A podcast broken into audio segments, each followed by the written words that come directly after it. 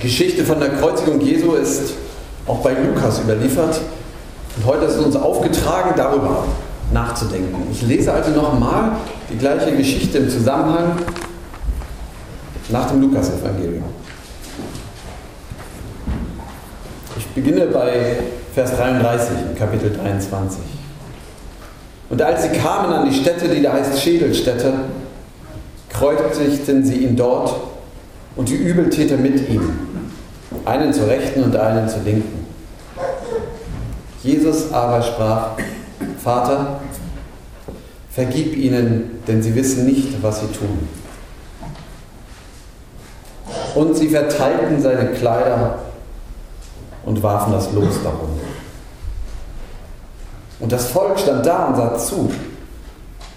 Aber die Oberen spotteten und sprachen, er hat anderen geholfen, er helfe sich selber, ist er der Christus, der Auserwählte Gottes. Es verspotteten ihn auch die Soldaten, traten herzu, brachten ihm Essig und sprachen, bist du der Judenkönig, so hilf dir selber. Es war aber über ihm auch eine Aufschrift, dies ist der Judenkönig. Aber einer der Übeltäter, die am Kreuz hingen, lästerte ihn und sprach, bist du nicht der Christus? Hilf dir selbst und uns. Da antwortete der andere, wies ihn zurecht und sprach, fürchtest du nicht einmal Gott, der du doch in gleicher Verdammnis bist? Wir sind es zwar mit Recht, denn wir empfangen, was unsere Taten verdienen, dieser aber hat nichts Unrechtes getan. Und er sprach, Jesus, gedenke an mich, wenn du in dein Reich kommst. Und Jesus sprach zu ihm, wahrlich, ich sage dir, heute wirst du mit mir im Paradies sein. Und es war schon um die sechste Stunde, es kam eine Finsternis über das ganze Land bis zur neunten Stunde. Die Sonne verlor ihren Schein und der Vorhang im Tempel riss mitten in zwei. Und Jesus rief laut, Vater, ich befehle meinen Geist in deine Hände. Und als er das gesagt hatte, verschied er.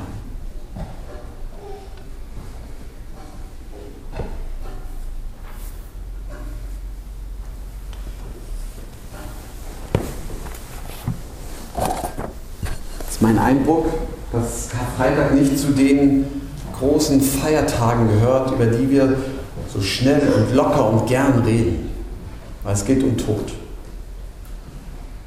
Und wer will das schon? Wer will sich schon so intensiv den Tod Jesu vor Augen führen lassen? Diesen Tod, der uns auch an unser eigenes Leben erinnert. Ich habe mal gedacht, ich vergleiche mal unser Leben mit einer Schüssel. Das heißt sogenannte Schüsseldiagramm. Ja? Wir werden geboren und dann geht es steil bergauf. Wir lernen dazu und wachsen heran. Körpergröße nimmt zu. Ja? Auch andere Größen, Stärke, Verstand. Und irgendwann sind wir auf der Höhe unserer Kraft angekommen. Und da leben wir. Da fühlen wir uns wohl. Ich weiß nicht, wo die ansetzt. Sagen wir mal, hier ist 30. Und was ist da? Aber wir wissen, dass unser Leben auch irgendwann wieder abbauen wird. Das ist unangenehm. Die Gesundheit lässt nach, die Kräfte lassen nach, das Gehör lässt bei vielen nach, die Augen. Irgendwann gibt man den Führerschein ab.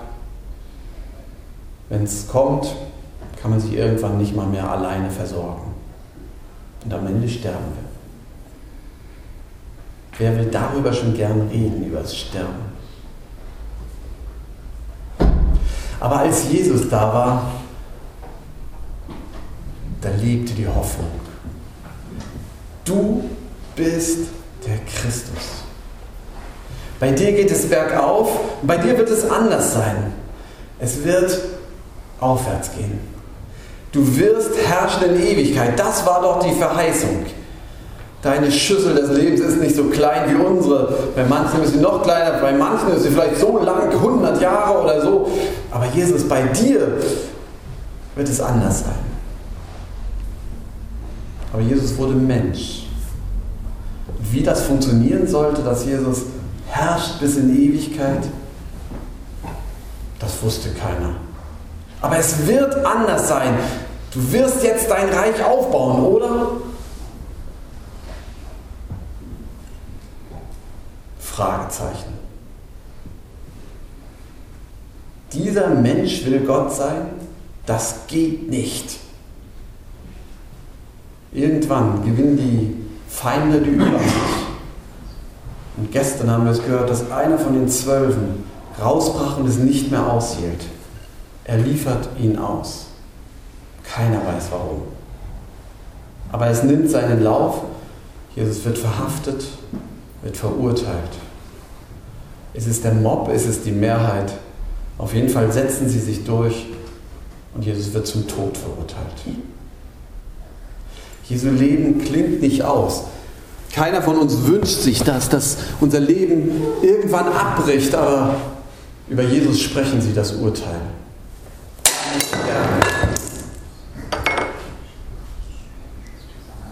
Sein Lebenslauf bricht ab. Die schöne Schüssel, das gute Leben. Das ist Karfreitag. Über diesen Bruch reden sich den vor Augen führen. Das Aushalten, Jesus, wie konnte das passieren?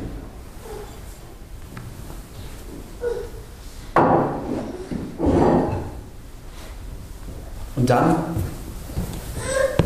dann hören wir unseren Predigtabschnitt, wie Lukas es berichtet. Und all die Fragen tauchen auf. War Jesus nicht der, der Vergebung in die Welt gebracht hatte? wo wir die Hoffnung hatten, jetzt wird wirklich alles anders, jetzt wird kaputtes Leben neu. War es nicht so? Ja, dieser Jesus wird hier verurteilt. Aber als sie die Nägel durch seine Arme und Füße treiben, da berichtet Lukas nicht über die Nägel und die Schmerzen. Er berichtet, Jesus sprach, Vater, vergib ihnen, denn sie wissen nicht, was sie tun. Es ist der Jesus. Ist nicht dieser Jesus kaputt gegangen, der uns so viel Gutes gebracht hat, von dem unser Leben profitiert hat, der uns gesagt hat, wie das Leben zusammenhängt, wo wir aufatmen konnten, wo wir mit ihm essen und verstehen konnten, worauf es ankommt im Leben. Hatte man nicht etwas davon, wenn man Jesus nachfolgt? Hat man nicht ganz viel davon?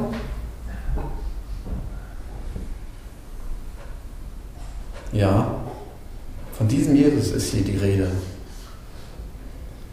Als sie ihn dort ans Kreuz hängen, da heißt es von den Soldaten, sie verteilten seine Kleider und warfen das Los darum. Sie haben etwas von Jesus. Wie absurd. Was haben wir von Jesus? Und stand da nicht die Frage im Raum, Jesus, bist du es nicht? Bist du es nicht, der der Christus ist? Bist du nicht der König deines Volkes, wie er verheißen ist?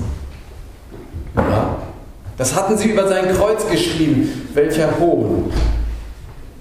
Wollten sie ihn schmähen? Pilatus, der Judenkönig. Guckt ihn euch an. Und die Obersten lästern mit.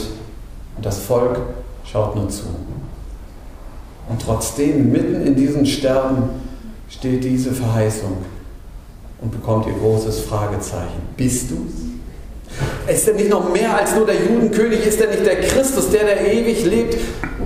Der, der da zerbricht? Einer der Verbrecher fängt an und lässt, wenn du der Christus bist, dann hilf dir doch, mach es doch gerade, lass doch deine Lebenskurve nie enden, aber du tust ja nichts und mir hilfst du auch nicht. Und mitten im Sterben dort ist der andere, der, der sagt, hast du keine Ehrfurcht vor Gott? Jesus, hilf mir. Gedenk an mich, wenn du in dein Reich kommst. Und Jesus sprach zu ihm, wahrlich, ich sage dir, heute wirst du mit mir im Paradies sein. Mitten dort am Kreuz blitzt etwas auf, dass dieser Zerbruch nicht das Ende sei. Aber sind nicht die Fragen über den Ganzen, über Jesus viel stärker? Bleibt nicht das Fragezeichen über all dem. Bist du der Christus nun? Bist du der König Juden? Bist du der, von dem mein Leben Gewinn hat? Bist du der, der mir vergibt? Und Lukas berichtet, es wird Nacht. Und es ist, als ob wir an diesem Karfreitag auch im Dunkeln zurückbleiben. Finsternis, drei Stunden lang. Finsternis. Jesus, wer bist du? Ich glaube, die Botschaft des Karfreitags ist zuallererst, haltet mit Jesus aus. Diesen Zerbruch, diese Finsternis. Haltet diese Fragen aus. Und dann, dann heißt es, dass der Vorhang im Tempel zerreißt. Wir haben das mal auf den Jugendfreizeiten, immer im Sommer haben wir Ostern, Karfreitag und auch Weihnachten gefeiert. Und es gehörte dazu, so ein Kreuzweg. Das ist, glaube ich, bis heute so.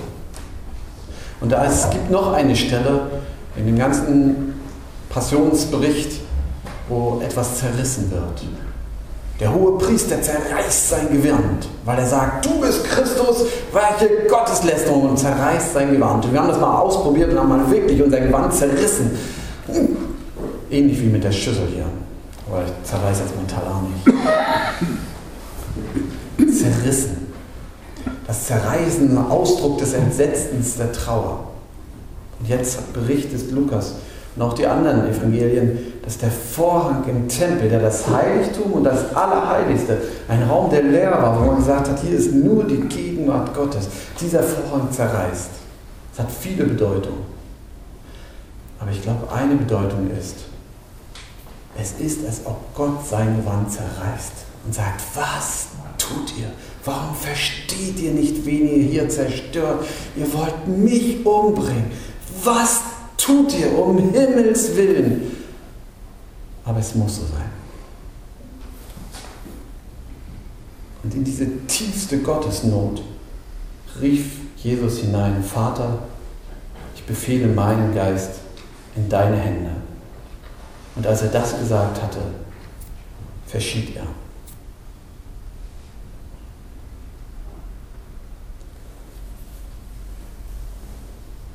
Ich habe es öfter schon erzählt. Vor vielen Jahren habe ich eigentlich diesen Titanic-Film so gern geguckt. Ja? Und es gibt dort eine Szene, wie die Titanic auf den Eisberg zugeht. Und zu spät kriegt der Kapitän mit und reißt das Ruder rum. Und ich sitze im Kino und eifere mit. Er schafft's, er schafft's, er schafft's. Obwohl ich weiß, er wird es nicht schaffen. Am Ende kommt es zur Kollision. Jedes Mal zu Karfreitag geht es mir so. Ich sage, es muss sich was ändern. Gott, greif ein. Das kann nichts passieren. Und ich weiß, es wird geschehen. Aber nicht gegen Gottes Willen. Jesus willigt ein, weil er weiß, das ist mein Weg. Nur so wird die Verheißung wahr. Aber wie das geschehen kann, wie dieser Zerbruch, Zerbruch zum Christus offenbart wird, darüber reden wir übermorgen. Und der Friede Gottes, der höher ist als all unsere Vernunft, der bewahre unser Herzen und Sinne in Christus Jesus, unserem Herrn.